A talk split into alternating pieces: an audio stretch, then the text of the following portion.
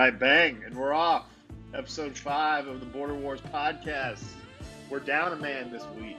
It's just me and Smitty here with y'all tonight. How you doing, Smitty? Good, good.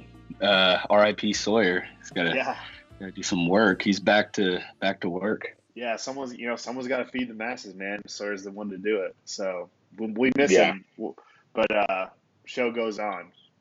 Uh, you know, we had we had a tentatively possible reschedule to tomorrow night, but uh, your boy Smitty's got a got a hot date for tomorrow night, so he's not able to to reschedule.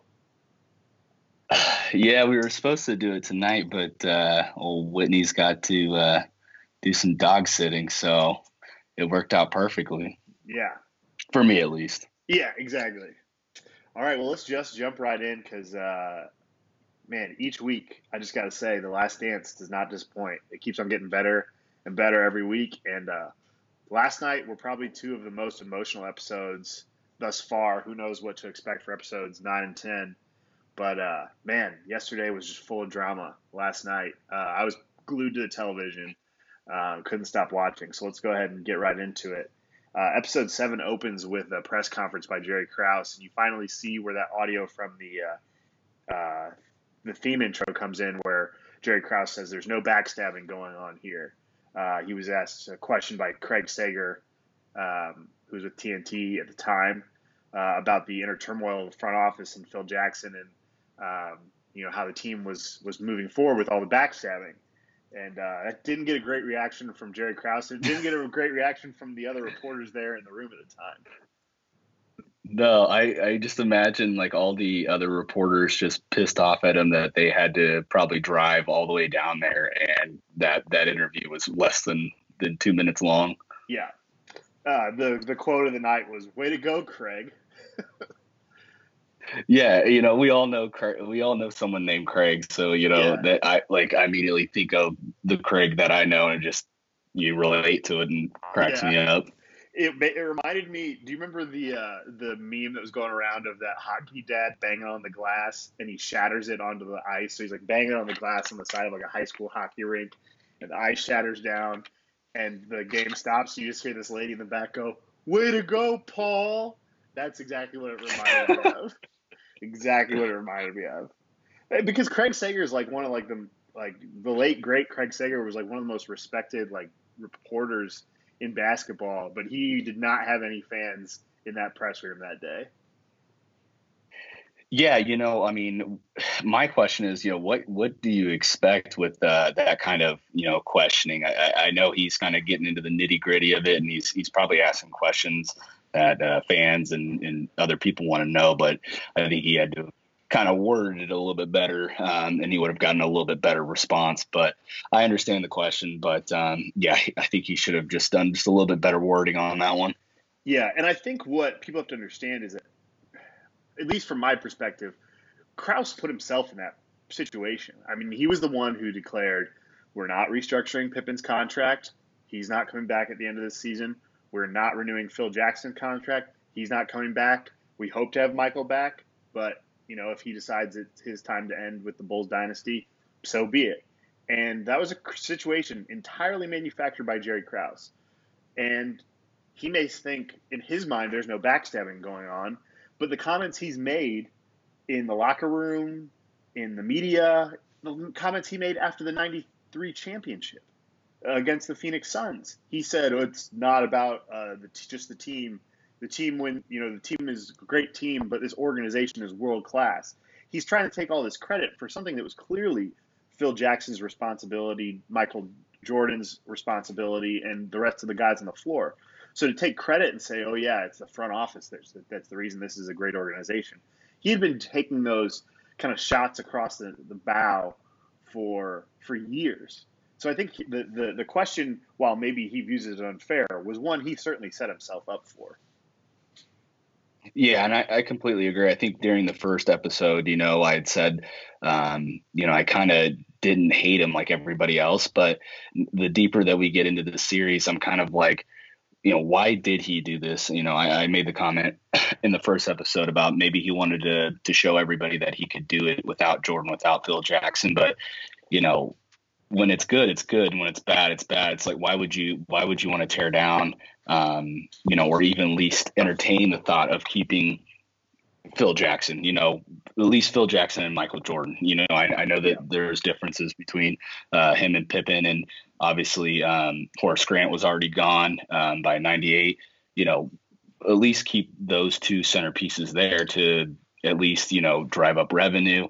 Um, at least get some wins. Try to you know get some playoff pushes. If it was just going to be just Jordan and Phil Jackson, because in my opinion, you know, I was going to ask your thoughts about this Phil Jackson to me has got to be the greatest NBA coach of all time. I mean, he won six in Chicago and, and five in, in, in LA. I mean, what's your kind of thoughts on that? I, yeah, you know, I think he was a great ex. Go ahead. It's interesting because I, I think he was he's the greatest modern day coach of all time. Uh, you have to look at the success of Red Auerbach in Boston for that long stretch and how he was able to win championship after championship. Um, he did that basically pulling all the strings. He was in charge in the front office. He was the general manager, the coach. He finagled the way to. He drafted Larry Bird before he had even graduated. He traded. Um, he traded essentially the rights to like a circus show in Boston to uh, another team at the time to be able to draft Bill Russell number one. Like he traded a revenue stream for the Garden at the time in Boston to be able to draft Bill Russell. So like comprehensively, it's Red Auerbach and Phil Jackson like one A, one B. But in terms of modern day, the only other guy I could think of that comes close to Phil Jackson is Pat Riley. Uh, bes- besides that, there's really no one even in a stratosphere in terms of, I guess Popovich to a certain extent. Popovich and Riley are the two closest things to Phil Jackson, but they don't even sniff 11. They, you know, ja- Popovich has five. Uh, I, I don't know how many Riley has off the top of my head. He has at least one with the Heat and several with the. I think five with the Lakers. So he has six championships. Um, so yeah, modern day coach Phil Jackson is, is leaps and bounds ahead. And you know, people always look to his New York Knicks tenure as being relatively unsuccessful, and they say that possibly tarnishes his reputation. But just look at the revolving door of people that have tried to go in there and right the ship in New York. He brought in the talent that, that they needed to, to, to take it to the next level. It's just interference from from up above from James Dolan, probably the most difficult man to work for in sports. So yeah, I think Phil Jackson has, has 13 championships all time as a player and as a coach. That's incredible. Um, he's in no doubt one of the greatest to ever do it, if not the greatest coach of all time. So yeah, I, I would agree with you there. If he's not the greatest, he's definitely one of the greatest. Yeah, and I think um, you know we can dive into it a little bit later on in the episode, but um, just the way he, not only just the X's and O's, you know, he obviously did the, the triangle offense, but um, a player's coach, you know, that's yeah. kind of something that's really not seen very much today. Um, you know, you see a lot of players that practically run the team themselves. You know, yeah, yeah. I'm not going to name any names, but LeBron James. uh, yeah, yeah, yeah. You know, you know, I know it's on a I coach youth basketball, and I know it's on a completely different level. I coach, you know, seventh grade A team, but part of having a successful team and getting got, getting the best out of those guys, in my opinion, was to connect with them on a personal level, to try and build a relationship with them and figure out what makes them tick, figure out what to say and how to say it to get the absolute best out of them. And Phil Jackson is the all-time great at doing that. He knew which buttons to press. He knew which guys to wrap his arm around. He knew which guys to push harder, and he also knew when to step back and let players work it out amongst themselves. We'll get into it later, like the Steve Kerr and, and MJ fight. He knew how to manage all those egos into one cohesive unit and allow it to work. Um, so yeah, I, in terms of play, in terms of relationship management, I mean, I think a lot of business professionals and people who are leaders you know around the country today can take a lesson from Phil and basically just getting people to work together. People who probably in another world would hate each other. You know, uh, like Rodman and, and, and Michael and Pippen. When Pippen, Pippen uh, did not had some run-ins with Rodman when he was with the Pistons, and so did Jordan, and they were able to coalesce and work together. So, yeah, I think it speaks a lot to Phil Jackson's character and his, and his ability. Um, but let's uh, yeah. let's d- dive into the content of the show a little bit further. Uh, it starts off with the '98 Eastern Conference final or Eastern Conference first round against the New Jersey Nets. Um, and Michael, you know, has some pretty pretty strong opinions at the beginning of the series how uh, how how it's going to go. He basically says the only way that the New Jersey Nets can beat us is if we're we're uh, we're playing asleep. And uh, they pushed them to an uh, to an overtime in that first game. They eventually did complete the sweep, but uh, the Nets gave them a run for their money. And uh, a little known fact at the time, the head coach of the New Jersey Nets was Kentucky head coach John Calipari, um, and they gave him a little bit of a scare and so I, I don't know what your thoughts were on on kind of you know seeing that and, seeing Michael's trash talk almost come back to bite him in the ass, as I'm sure it did, you know, several times over the course of his career. Yeah, um, you know, they, even brought that up. You know, is this you know could this uh, affect the Bulls? You know how they come out of the gates, and luckily. Luckily, Jordan said that in the first round, you know, and they got that early wake up call. Um, you know, if this would have been in the semifinals, it could have been a lot more dangerous um, and to a better team.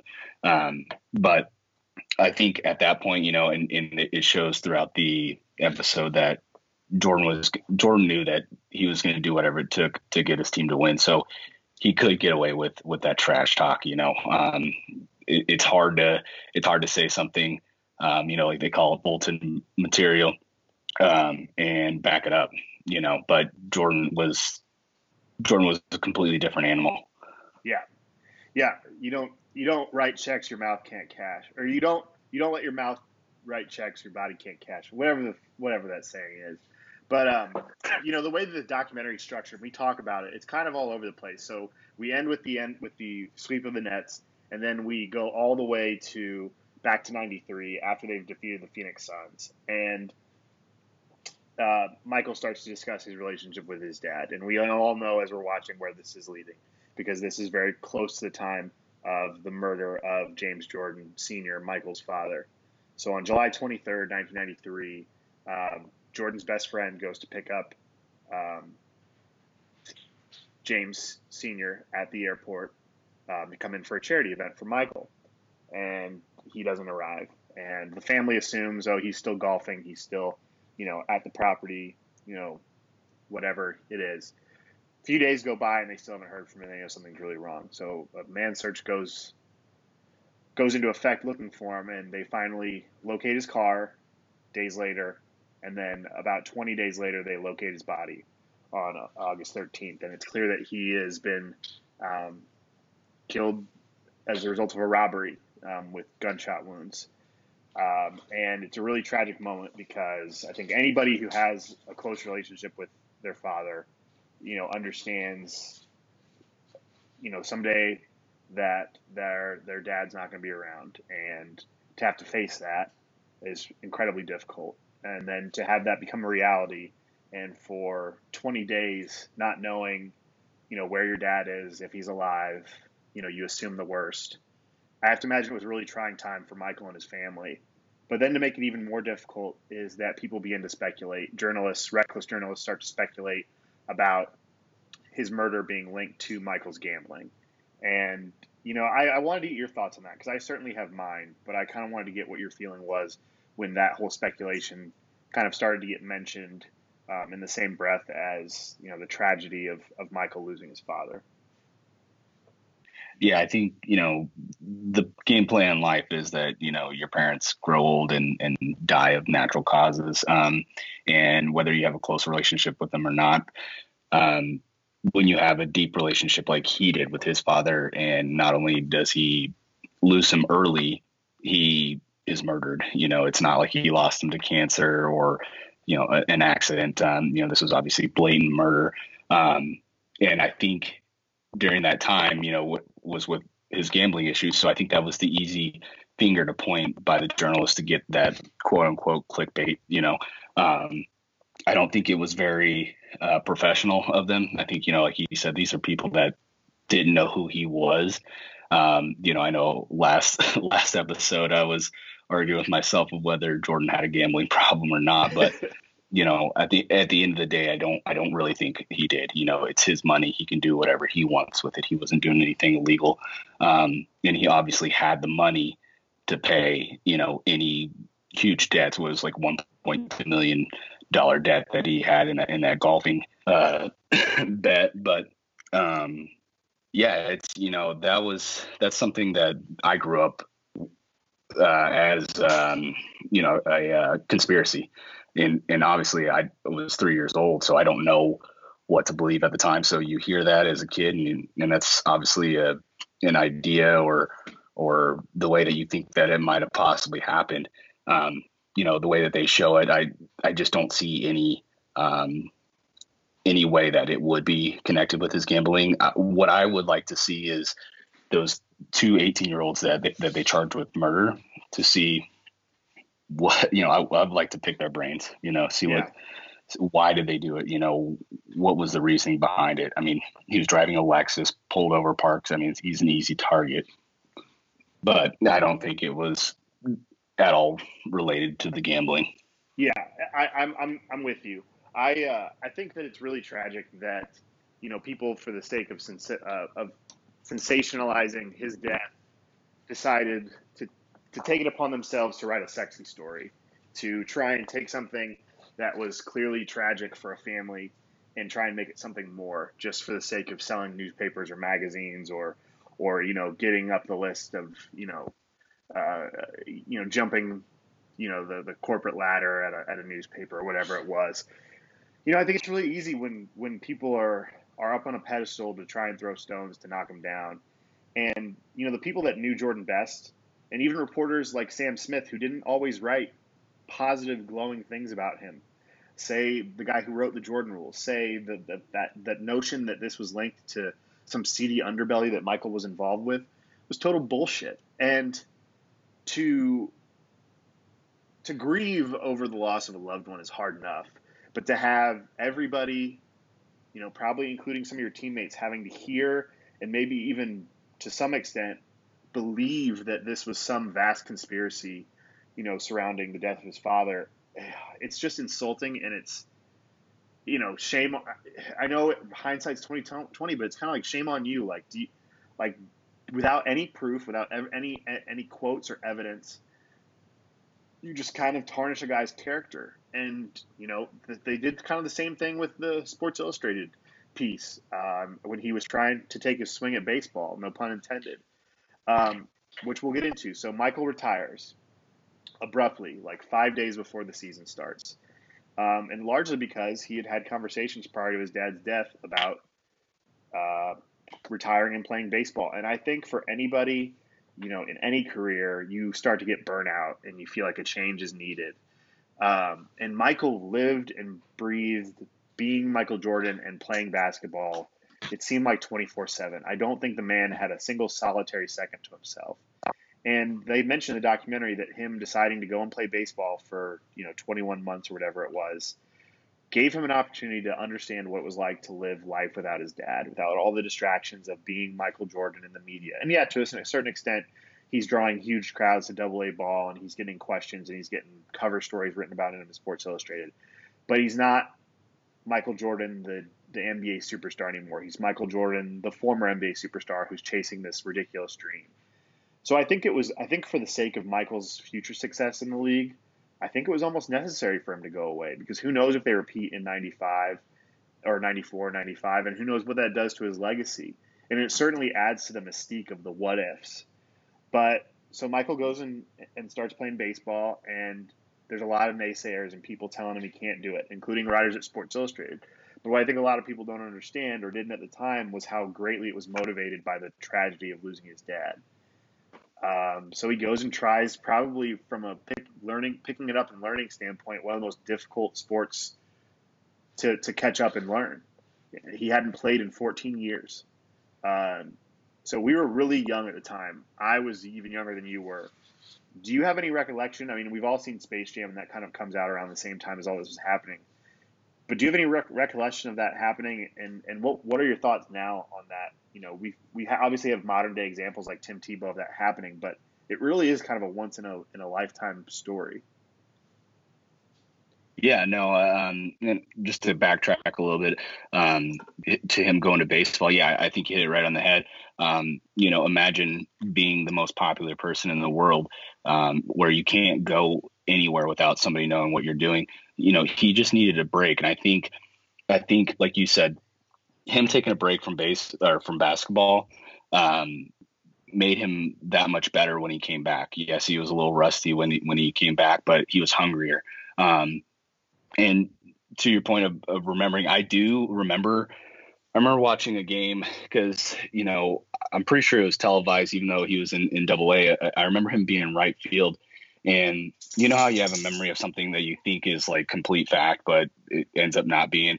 I could have swore that he made it all the way up to to the majors and played right field for the White Sox. It might have been like a spring training game or or something like that. But um, yeah, you know, in in watching him, he was just bad. I mean, he looked like a, a, horse on on roller skates when they show him in the gym. Uh, you know, walking around and and his swing was, you know, I played baseball. I'm not a professional baseball player, but his swing, his swing was like, it was like a slap hit. It wasn't gonna, it wasn't a power hit. He was just trying to put the bat on the ball.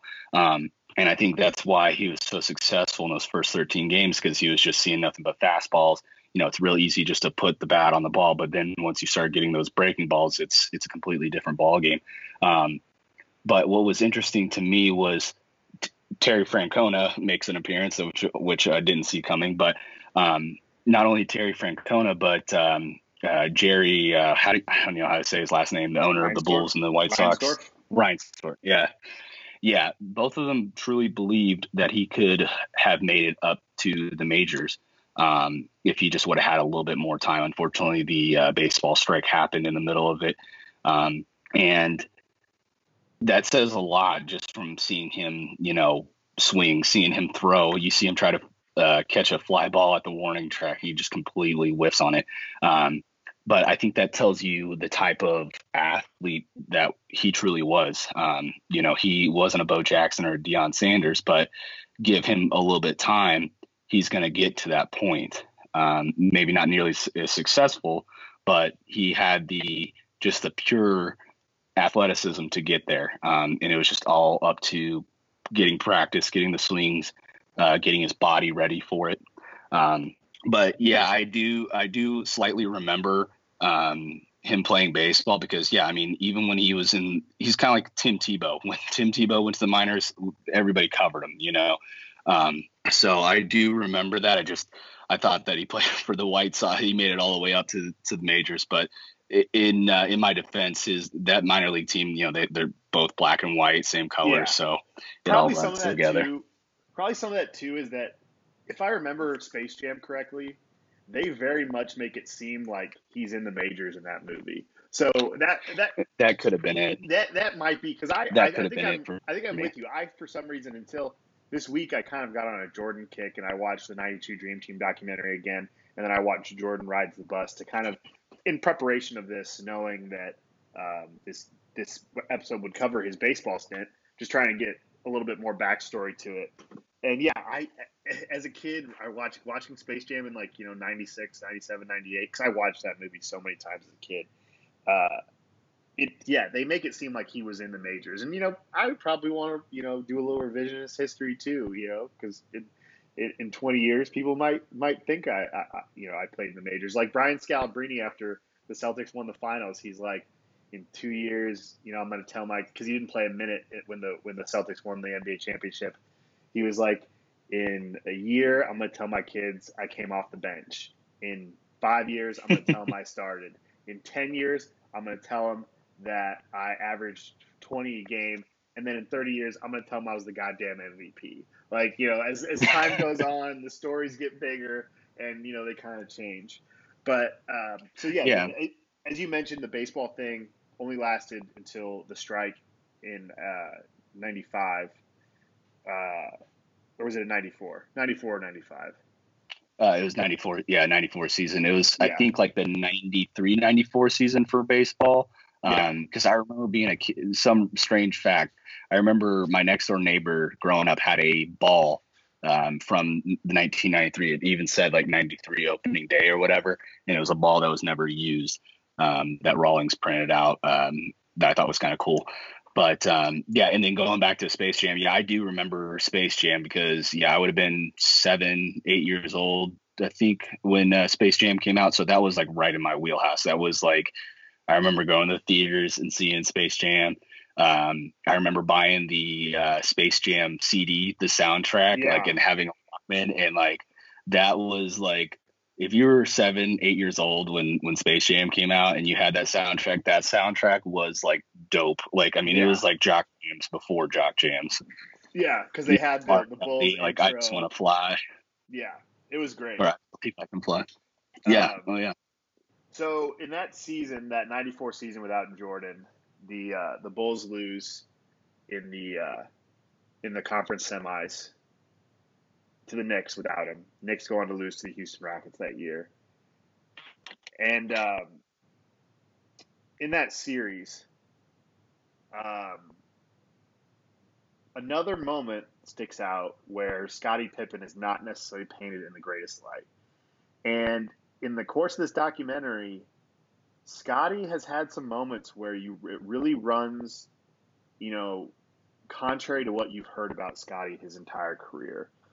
You know, you had him not getting the ankle surgery until the start of the regular season, and he has to miss 35 games um, in '98. And then you see even before that, he essentially refused to go into the game because Phil Jackson called a play to run through Toni Kukoc instead of Scottie. He asked Scottie to inbounds the ball. Now, as a coach, I always tell kids when we're playing defense out of and out of bounds, the most dangerous man on an inbounds play is the man inbounding the ball. So, you know, there's a possibility that they collapse on Kukoc on a double off the ball. Scottie comes in and takes the game winner. Who knows how the play runs out? But Scottie quits on the team. He doesn't go in. Kukoc nails the shot anyway. Didn't need him. So it's this bittersweet moment where, okay, you fight back and you win this game on a game winner, and then you have to go in the locker room and look at your leader in the eye and be like, man, you fucking quit on us. And Bill Cartwright, who's a veteran on the team at the time, guy Michael Jordan was not too confident in his offensive abilities, but he could guard Ewing. He starts crying and tells Scottie to his face, like, you quit on us, man. Like, you straight up quit on us. Don't ever do that again. And Scottie, you know, he apologizes and, you know, then he says he does the wrong thing. But then flash forward to the documentary when they taped his interview. He still says to this day, I would do Yeah. the same thing, which shocked me. Which shocked me. And I was like, wow, is Scottie Pippen a little bit more of a shit than we thought he was? Like, is he more of kind of an egomaniac than we thought? Maybe he isn't the, you know, fly under the radar, do all the dirty the dirty work guy. Maybe he is a little ego driven. Because if you look at his his his career earnings, he earned 19 million dollars more than Michael did over the course of his NBA career. Yeah, he played a little bit longer, but he still made more money than Michael. He knew he was going to get paid at the end of that season, and he but he also knew he was chasing something special. So just play it out and see what happens. I I, I don't hold Yeah. as high opinion of Scottie Pippen as I did before. He's still one of the 50 greatest players to ever play. But I thought that was an interesting part of this whole documentary, and I don't know if that has to do with Michael trying to make himself seem like more of the good guy from with the production team. But Scottie Pippen does not come off great in the Last Dance. Yeah, I think um, after after these last two episodes, um, you know, Scott Van Pelt always comes on, and um, he was talking to Jason Whitlock, and Jason Whitlock said the exact same thing. You know, he was worried that that Scottie Pippen is now going to get this bad rep um, for for this documentary, which he kind of has been. You know, with the the the migraine, the ankle surgery, um, and then now this. Um, and I think this is on a completely different level because he quit on the team. Uh, like you said, you know, we've all we played sports. You've always, you know, we've all had that one coach that we just didn't like playing for. But I've never had teammates that I, I might not have got along with him, but I'm still going to play for him. Um, and I think that's a, a completely different level. You know, he didn't quit on Phil Jackson. He quit on the rest of the team. And luckily, Toni Kukoc hit that shot to give him a chance in that series. But um, yeah, to your point, like you know, he says that he would do it all over again. Like, what? that is for you to have that much time to think about what you did and and to sit in that locker room after that game and have one of your teammates that you go through the ringer with through the entire season break down in tears and tell you how you let the team down and you have all that time and you still would do that come on like that that is extremely selfish because that tells me he still wanted to take that shot. And like you said, I mean, he could have he he could have potentially got double teamed. Uh, who knows? Luckily, like I said, Kukoc hit that shot, but but yeah, that's extremely selfish on his end because, like I said, he he didn't quit on Phil Jackson. He quit on the coach. Yeah. Or uh, quit on the team. Excuse me. And it's not like it was a regular season game. It was game three of the Eastern Conference semis. Like it is one of them. You know, right. you're in the playoffs, man. It's win or go home. I mean, game three, it's not win or go home, but every possession counts. And especially back in the 90s when scores were like 93 to 90, 91, you know? It, it, yeah. it, it definitely it definitely saltied my opinion of him a little a little bit. Um, not too much because I still I think he's great on the jump on ESPN. I think he's a brilliant basketball mind. I think his accomplishments speak for themselves.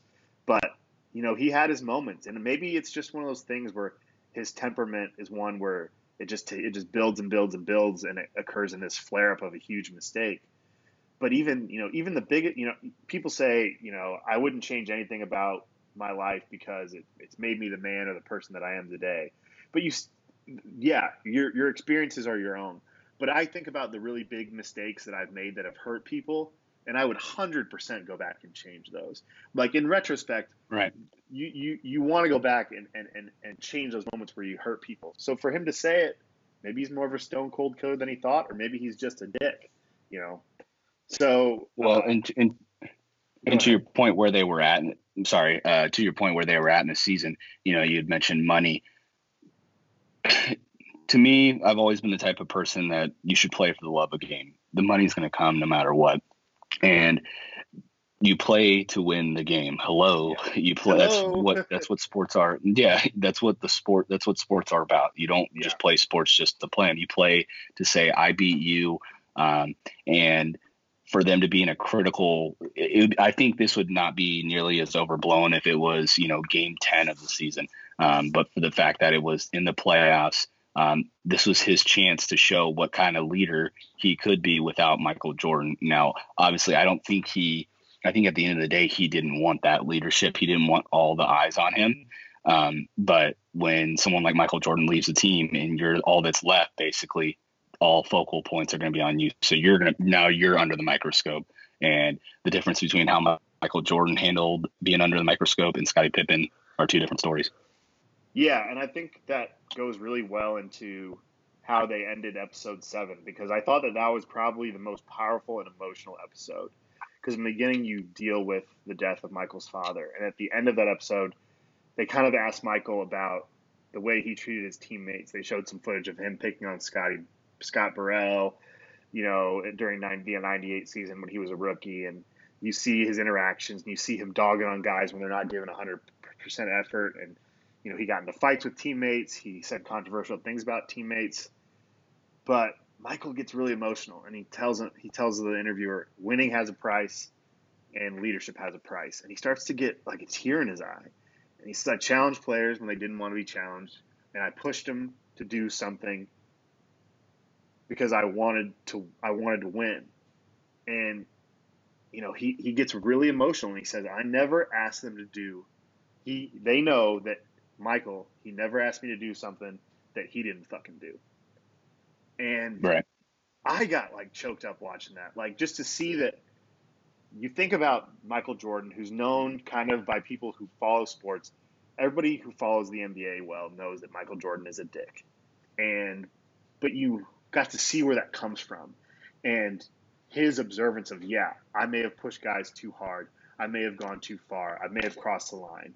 But I pushed them and took them to places that they didn't even think that they were capable of. I made them better because I expected their best. And I, I think it takes a lot of introspection to, to admit, yeah, I was wrong in a lot of cases. But at the same time, it had to be done.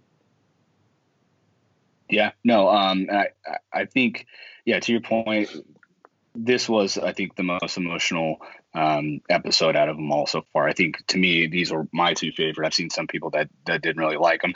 Um, but like to your point, he was a dick. I I don't care if you're an asshole to me if we get to the top of the mountain.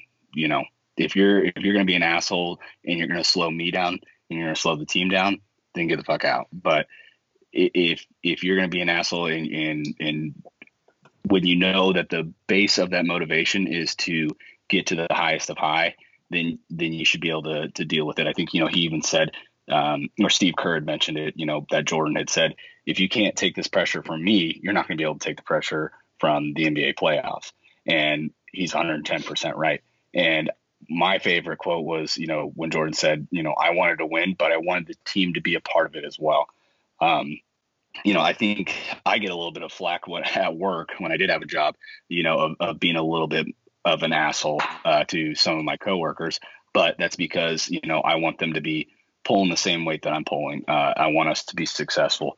Um, and I think they even they even touched it touched on it in the episode that uh, you know off the court, Michael Jordan was was relatable. He was the nicest guy. You see him, um, you know, like you said, give Scott Burrell shit through the entire episode, and then Scott Burrell brings some of his friends uh, from UConn into the locker room, and, and Jordan sits there on the training table, signs autographs, shoots the shit with them, asks about him. You know, that's because he cared about Scott and he, you know, he gives Scott, you can see he gives Scott a little bit of shit during the interaction with, with Scott's friends, but it's, it's from, it's from a place of, of caring, you know, all love. And, you know, like he said, I, think he might have made Scott a, a, better player than what he was. Now, I don't think Scott Burrell was an awesome player by any means, but he, he probably was a lot better than what he could have been without Jordan. And I don't think that you see that nowadays in sports. In sports, it's you know po- it's a popularity contest, um, and I think that's not just in the NBA. It's it's it, it is um, throughout, um, and I think you got to know your audience. Like for example, you know Pat Mahomes is is buddy buddy with all of his um, you know all of his teammates like Tyreek and, and Kelce, but that's because that's he's got a, a different kind of bond with those players um, than Jordan did with his teammates. So you gotta have to know who your audience is. And I think Jordan knew more about those players and their abilities than even some of them did. Yeah, 100%. And uh, that kind of carries us into uh, 98. And um, we kind of get to see where they're at in 1998 after beating the Nets. And then you also kind of get to see him coming back for that 95 season and revving up for it and revving up for it. Uh, one of my favorite characters in this whole thing is B.J. Armstrong. Um, he seems like the nicest guy, but also like when you piss him off, like you do not want to fuck with him because he was a little guy. He made the All Star team the year Jordan was gone, um, but he just brings this level of like calmness and like level headedness and objectivity to the documentary. He'll tell you straight about Michael, but he'll also praise him for everything that he did well. Um, and then you see him in that 98 conference semis or conference, yeah, conference semis against the Hornets just take off uh, against, against his former teammates. He hits a game winning shot and calls out Phil. He calls out Michael. He makes sure that they know that he was the one that just beat him. And with the, how well he knew Michael, he should have known what the end result was going to be. You may have won the battle against Michael, but you do that shit, and you damn well aren't going to win the war. yeah, no, I that's that, that, was a head scratcher for me because um, you know they even go back into it. I think it was either episode eight or or, or seven when when Jordan called BJ up uh, when Michael was playing baseball and during the strike, and they, they go get breakfast together, and, and obviously they had a good relationship. And, and BJ's like, hey, you know, come to come to the facility. So he had to have known that like and i think that even goes back uh, or goes to um, uh, seattle's head coach uh, what's his name um, i'm drawing a blank on him uh, seattle's head coach the, yes yeah so you have to know who who you're dealing with and it's like why would you why would you poke the bear um, yeah. you know I get where I get where BJ's emotions come from in that game because it's you know he, like he said, he had, they had no chance of, of beating uh, the Bulls. So he took his moment and he shined. And going back to playing sports, you know, we've all played against friends um, in competitive sports. And when I'm playing, when I was playing against my friends um, that were on another team, I tried to elevate my game a little bit more because, you know, I think it, it made the competition a lot better because you had that bragging, right? Um, you know, and he took his moment, and unfortunately, I think he just took it a little too far, and um, he wasn't. Uh, he, I don't think he realized what he was doing at that moment. You know, he was just enjoying what he was able to do at that time, um, and didn't uh, understand the repercussions that were yeah. were about to come his way. And yeah, that was that was just a head scratcher for me. You know, um, he he just got he just let the moment get a little bit too big for him, but at the same time, I mean, like uh, I forget who uh, who made the comment. Um, you know, it was it was like when um, Muhammad Ali. You found out Muhammad Ali could take a punch, could finally get punched. You know, so he ran with it. You know, BJ really ran with it, and uh, and you know, good for him. You know, he had his one his one shining moment, but uh, yeah, it ended up costing him in the end. Yeah, and uh, as Michael showed him, no one makes him bleed his own blood. And uh, yeah, he, he he took care of the Hornets in efficient fashion, winning the series four to one. Um, and again, it's hard to kind of go do this in like timeline order because of the flash forward and flashback. But right, you see the conclusion of the '95 playoffs when Jordan comes back that April to play, and um, they eventually lose to the Magic in the Eastern Conference Finals or Eastern Conference semis, one or the other and uh, Michael comes back wearing number 45, which was the number he wore with the Birmingham White Sox and the number that he wore originally when he first started playing basketball. And Nick Anderson makes a comment like 23 is like the you know the greatest of all time. Like 45's you know not his airness. He's got a little rust on him. So Michael changes the jersey the next night, goes back to 23, and has a game against the Magic. Now it's ultimately all for naught because the Magic end up winning that series and going on to face Houston in the NBA Finals that year, and that was a great Magic team, one that probably should have won a championship. And that's another one of those what if teams with Pat, Shaq and Penny Hardaway and Horace Grant and Nick Anderson and a large collection of talent. But after that loss, Michael hadn't really been training for basketball up to that point. And that summer, he's got to go film Space Jam. So he gets Warner Brothers to basically build him a state of the art pop up facility. And I think he essentially, they talk about it, he brings all these NBA guys in to run fives with him while he's there, while in between him lifting weights and filming the movie. But Mike kind of tricked him into basically every big foe he had coming up against him in the East Reggie and Patrick Ewing and all these guys gets him to come out. Oh yeah, sure, we'll come out to LA and play play pick up with Michael and he got to see he got like you know secret intel on what Reggie had been working on in the offseason, what Patrick had been working on in the offseason. and he geared up for until 2016 the greatest regular season in the history of the NBA. That following season, the Bulls go 72 and 10, cruise to the West or cruise to the to the NBA Finals, and ultimately defeat the uh, Seattle Supersonics, who had the best record in the West that year, uh, pretty handedly. It did go six games, but yeah, I just wanted to get your thoughts on if you were a competitor of Michael's, why would you want to go to Los Angeles, help him get better at basketball for an entire summer, just just come back and start dominating the league again? Like, what in your right mind would drive you to do something like that? Because most of those guys weren't even in the fucking movie. Right. Yeah, I think what um, uh, Charles Barkley, um, Patrick Ewing was in the was in Space Jam, and I can't remember who else. Shawn um, Shawn, Shawn uh, Bradley Shawn, and Muggsy Bogues. Yep. Exact. Okay. Yeah. And no. Yeah. That's that's kind of. I think that kind of goes back to the type of competitor that Jordan was. Um, you know, I know for a fact that that Jordan pro- did not pitch uh, any of that as, hey, let's, you know, let's, I want to see how you guys play. He pitched it as, dude, I just got Warner Brothers to build me this badass dome out in LA. Um, let's just play some ball, you know? Um, and if I'm Reggie Miller, if I'm, I'm not turning that down, you know, you're telling me to go out to Warner Brothers studio to play basketball, some pickup games. Yeah, I'm going to do that. Um, but, uh, yeah, like I said, that's the type of competitor he was because I think those players were there just thinking, "Hey, we're just having, we're gonna have a good time, you know. Let's just check this out um, and, and, get to play some ball." Well, Jordan is is, is taking this as um, two things. I get to see how my competitors are doing because these are these are young guys that he doesn't have much scouting report on, And, and, he even said it himself with these younger guys. I think it conditioned him a lot better. It, it got him into that basketball shape a lot quicker um, than than what anybody else could do because you know he's running he's run the floor with with younger guys and, and he's getting a little bit older now.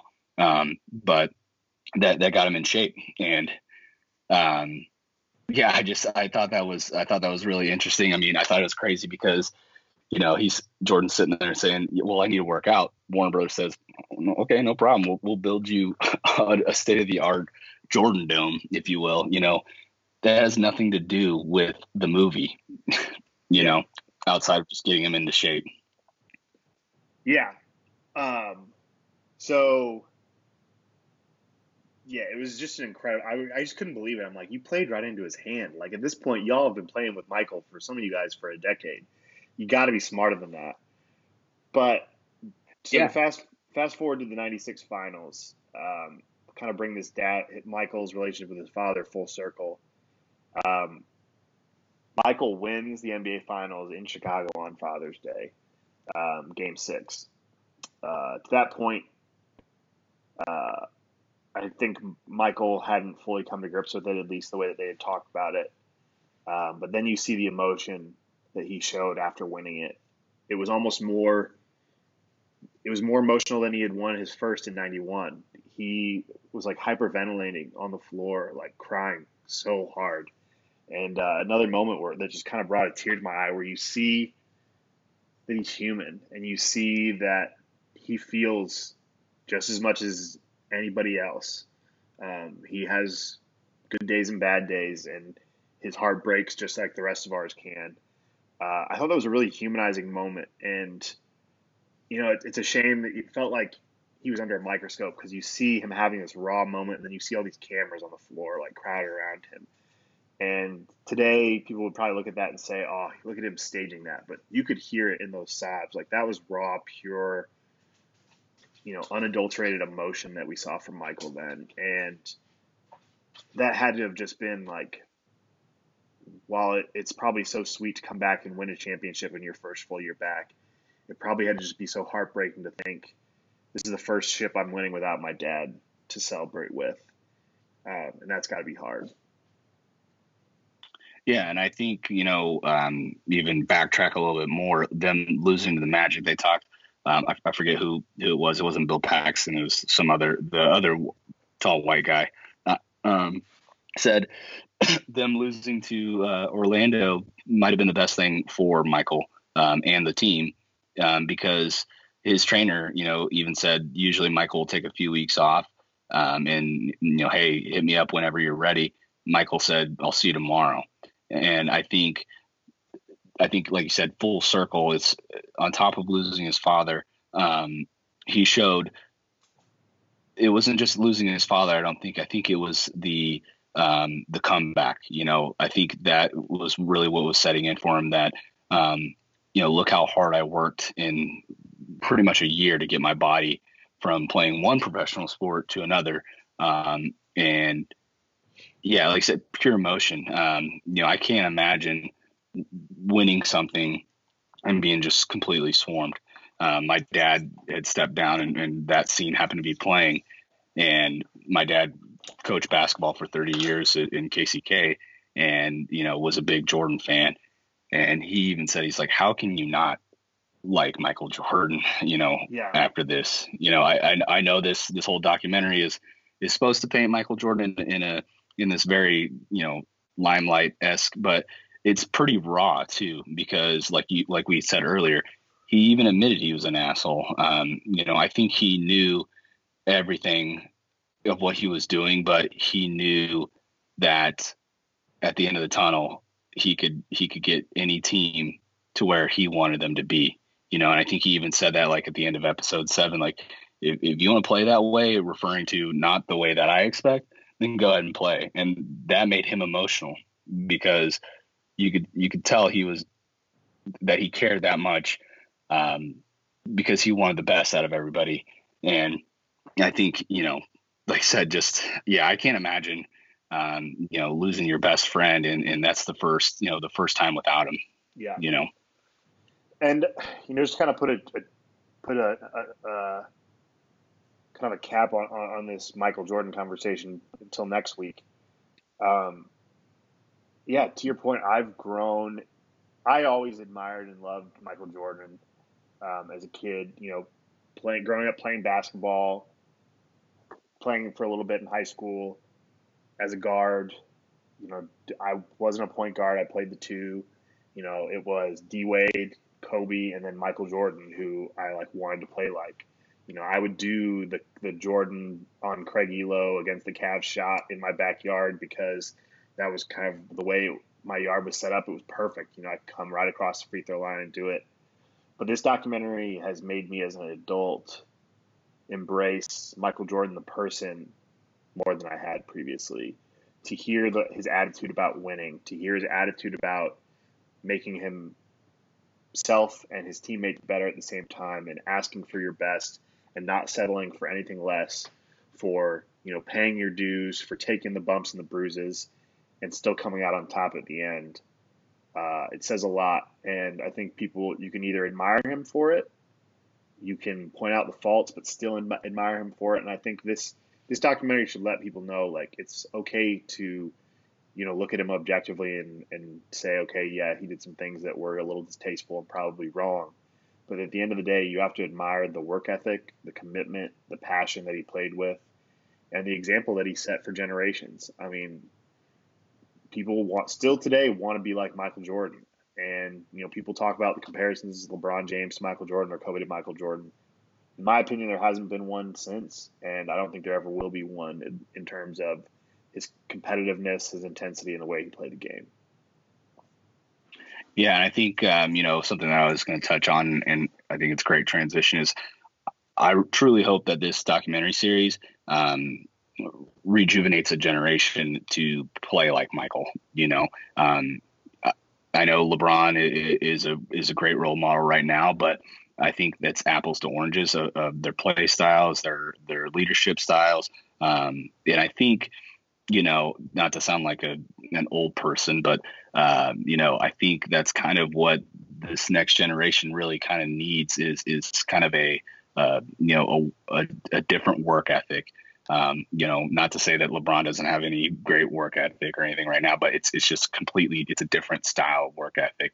Um, and I'd like to see that that work ethic that Jordan had kind of come back. I think you're going to get better players from um, from that style of work ethic. Now that's just my opinion, but um, yeah, I, I, I hope that there's families that are watching this. There's little kids that are watching this that are that are now recaptured by Jordan. I think you know obviously Kobe and, and LeBron have have the limelight right now, but I think you know it would be interesting to see um, a new generation that was technically kind of like raised on these documentaries um, that does go back and watch the the games and wants to be more like Mike and less like LeBron. Yeah. You know what I'm saying? Yeah, I, I definitely agree. And you know, even today, Trace McGrady said today he wishes when he was a young player that he had seen The Last Dance, and he could see what it, what it truly takes, the amount of sacrifice that it takes, sacrificing time with your family yeah. and your friends, sacrificing your life essentially for the sake of greatness. Um, because you've got all the time in the world after your playing days are over to sit back and, you know, smoke a cigar, sip a little bourbon, and, and enjoy the memories. But while you're in it, you only get one shot at it. You know, some guys don't even get a chance to play in a championship. Um, and Michael took advantage of all six opportunities he, he had, and he won all six. And so, if you love him or hate him, you got to tip your cap to him. And if he's not yeah. the greatest, if he's not the greatest player in your, in someone's opinion, he's got to at least be two. And if he's not one or two, I don't value your opinion as a basketball fan. So, um, so that's yeah, I would echo that.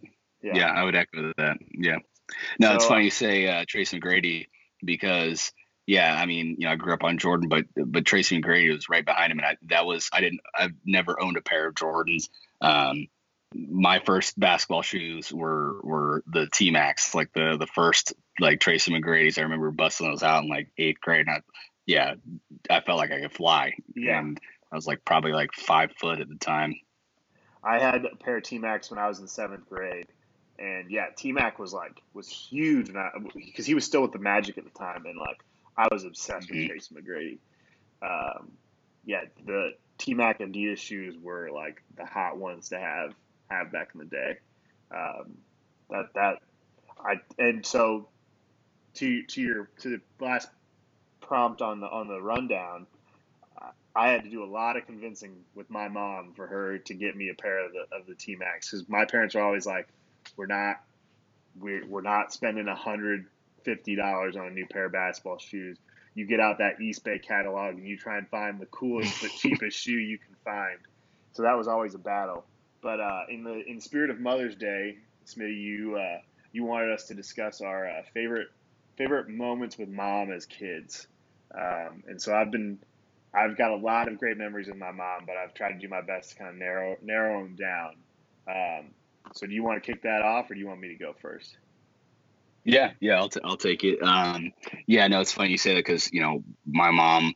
Um, you know anybody that's that's listening that that knows my mom, she was definitely like the cool mom. You know, she let me throw parties in high school. You know, would yeah, I remember being like 15 or 16, and, and I just straight up asked my mom. I was like, "Mom, could could you buy me a Playboy?" And and you know, she she went to the store and got me one. You know, so she was definitely the cool mom. Um, and I never had a lot of uh, bad memories with her, but one of my favorite memories. Um, it was bad for me, but one of my favorite memories was probably about the only time that I ever got grounded by my mom. So my dad was a uh, was a PE teacher and a coach, and so he brought home uh, an archery set that they used to do back, you know, we did archery in, in like sixth grade. I don't think kids do it nowadays, but with the dull tip arrows. So my buddy and I, we had this great idea that we would take these arrows, these dull tip arrows, and we'd shoot them straight up into the air. so we, we, yeah, we're, so we're out in the front yard and, and I've got my bow and arrow and I just cock that thing all the way back and I just launch it and we would run under the house and wait for the the arrow to come back down. You know, most of them hit the hit the dirt and they're like a foot in the ground. Some of them hit the street and would bounce like 30 feet in the air. Well, one of the last ones, well, the last one I ever did, I, I shoot it straight up in the air, and the wind takes it. And my mom's car was parked down the driveway. This thing comes down and hits her trunk, and just boom! I mean, a big bang Oh, and I don't think my mom's ever came out. My mom's never came out of the house quicker than that, and she just ripped me a new asshole and uh, ground and grounded me. It put a dent in her trunk, probably the size of like I don't I don't even know, probably the size of like a baseball. And um, luckily, like I said, it, it, was it was a dull tip, so it didn't like pierce the metal or, or yeah. anything like that. Um, but yeah, she came out and ripped me a new asshole. And uh, yeah, I told my buddy, I was like, well, I'll see you tomorrow. And yeah, she, she grounded me for the night and that was about it, you know? Oh, damn. So that was, uh, that was probably one of my, my favorite memories from, from her. But yeah, like you said, I've got millions of, of memories with my mom. Yeah. Um, yeah. Growing up, my mom was, uh, my mom was fun, but definitely like I, I never got grounded by my mom. It was always by my dad. My mom was like the softer one, but um, when I made my mom mad, like that, I knew I really crossed the line. Um, but probably my favorite memory, and if she ever listens to this, it'll probably surprise her that this is my favorite memory. But uh, I went to the same school, preschool through eighth grade, so I knew all of the same people like since I was like, you know, four years old. Um, and my mom, until my sister, my second sister was born, had taught high school English. Um, uh, as her career at Shawnee Mission East High School. And when I was in, going into eighth grade, they had a uh, the eighth grade homeroom position open up um, for eighth grade homeroom and science teacher. And my mom got asked by like by like the principal if she would consider like coming out of retirement to teach retirement. Like my mom was like in her 30s at the time and my mom hmm. decided she wanted to come back and teach. She asked me first, and she was like, "Would you care if I like was the other eighth grade homeroom for like your last year of school at this school? You know, top dog, finally got to eighth grade, like you know, BMOC, whatever it was." And I wasn't cool by any means, but it definitely wasn't going to help being cool if my mom was the other teacher. so I was like, you know, being a good son, I was like, no, I don't care if you teach, like that's fine. But I was really apprehensive and totally like scared about it. And you know, there were some times where I like didn't wasn't a huge fan of her being a teacher because like my friends would get in trouble and then they'd be pissed at me. But honestly, some of my fa- my favorite memories of my mom are like just like spending time with her after school, like working in her classroom on homework, and just like getting to be around my mom like all day. Like she she'd be shocked to hear this because I don't really tell her it enough, and I probably should. But I really enjoyed that year of school having her like right next door. Knew if like I, it definitely kept me in line because any trouble I got in was like I didn't even have to wait to get home to hear about it. Like I was going to hear about it at school. Um, but just having her around all the time, and she still teaches there to this day. So like I coach her some of her students, and I get to connect like with her on like the kids she still has uh, in her homeroom, and they ask me about her and they ask her about me when they're in class. They're like, Mrs. Randolph, did you see your son today? Like all that kind of stuff. So when she took that job, it really kind of changed like our just kind of our whole life. Like we're very much a part of that community at St. Elizabeth still to this day. And I think a large part of it has to do with my mom, you know, still being there and being like one of the main faculty people at the school. So that's definitely my favorite memory. And uh, it's still one because it's still ongoing. So it still keeping connected yeah. with that community there. So it's real special. So uh, I think that uh, think that wraps up the show. We're uh, about ten minutes shorter. I think that's that that shows mathematically Sawyer is only worth about ten minutes of uh, of show time. So uh, you know, see how it goes next week when he's back back on the ones and twos. Yeah, yeah. I mean, if we get a lot of five star ratings after uh, this episode, we might have to have some hard talks. But yeah.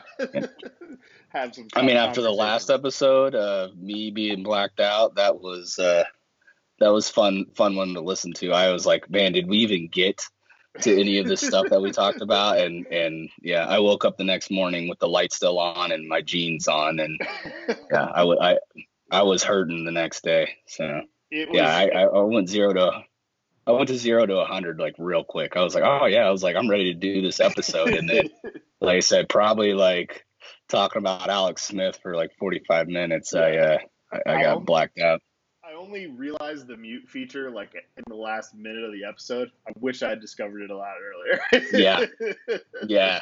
I was like, I, I, after I got done listening to the episode, I was like, dude, they, those guys have to like hate me after that one. I was just talking so much shit. Like one of my buddies was like, dude, you didn't let them talk. I was like, yeah, I know. We were laughing about it. We thought it was hilarious. Sawyer was like, I think it, I think it, you know, added some spice to the show. So uh, maybe we'll have another one here. Yeah, no, uh, yeah, yeah. I was gonna say we will have to do a, a, drunk podcast for sure. I've always wanted to do like a uh, drunk history podcast. I think that would be. fun. No. That would be fun. Well, all right. Well, uh, Smitty, great, great seeing you as always. Uh, for all of our listeners out there, have a great week. Stay safe, stay healthy, and uh, you know, pray that sports come back sooner than later. Peace. Peace. As the music dies, something in your eyes calls to mind a silver screen and all its sad.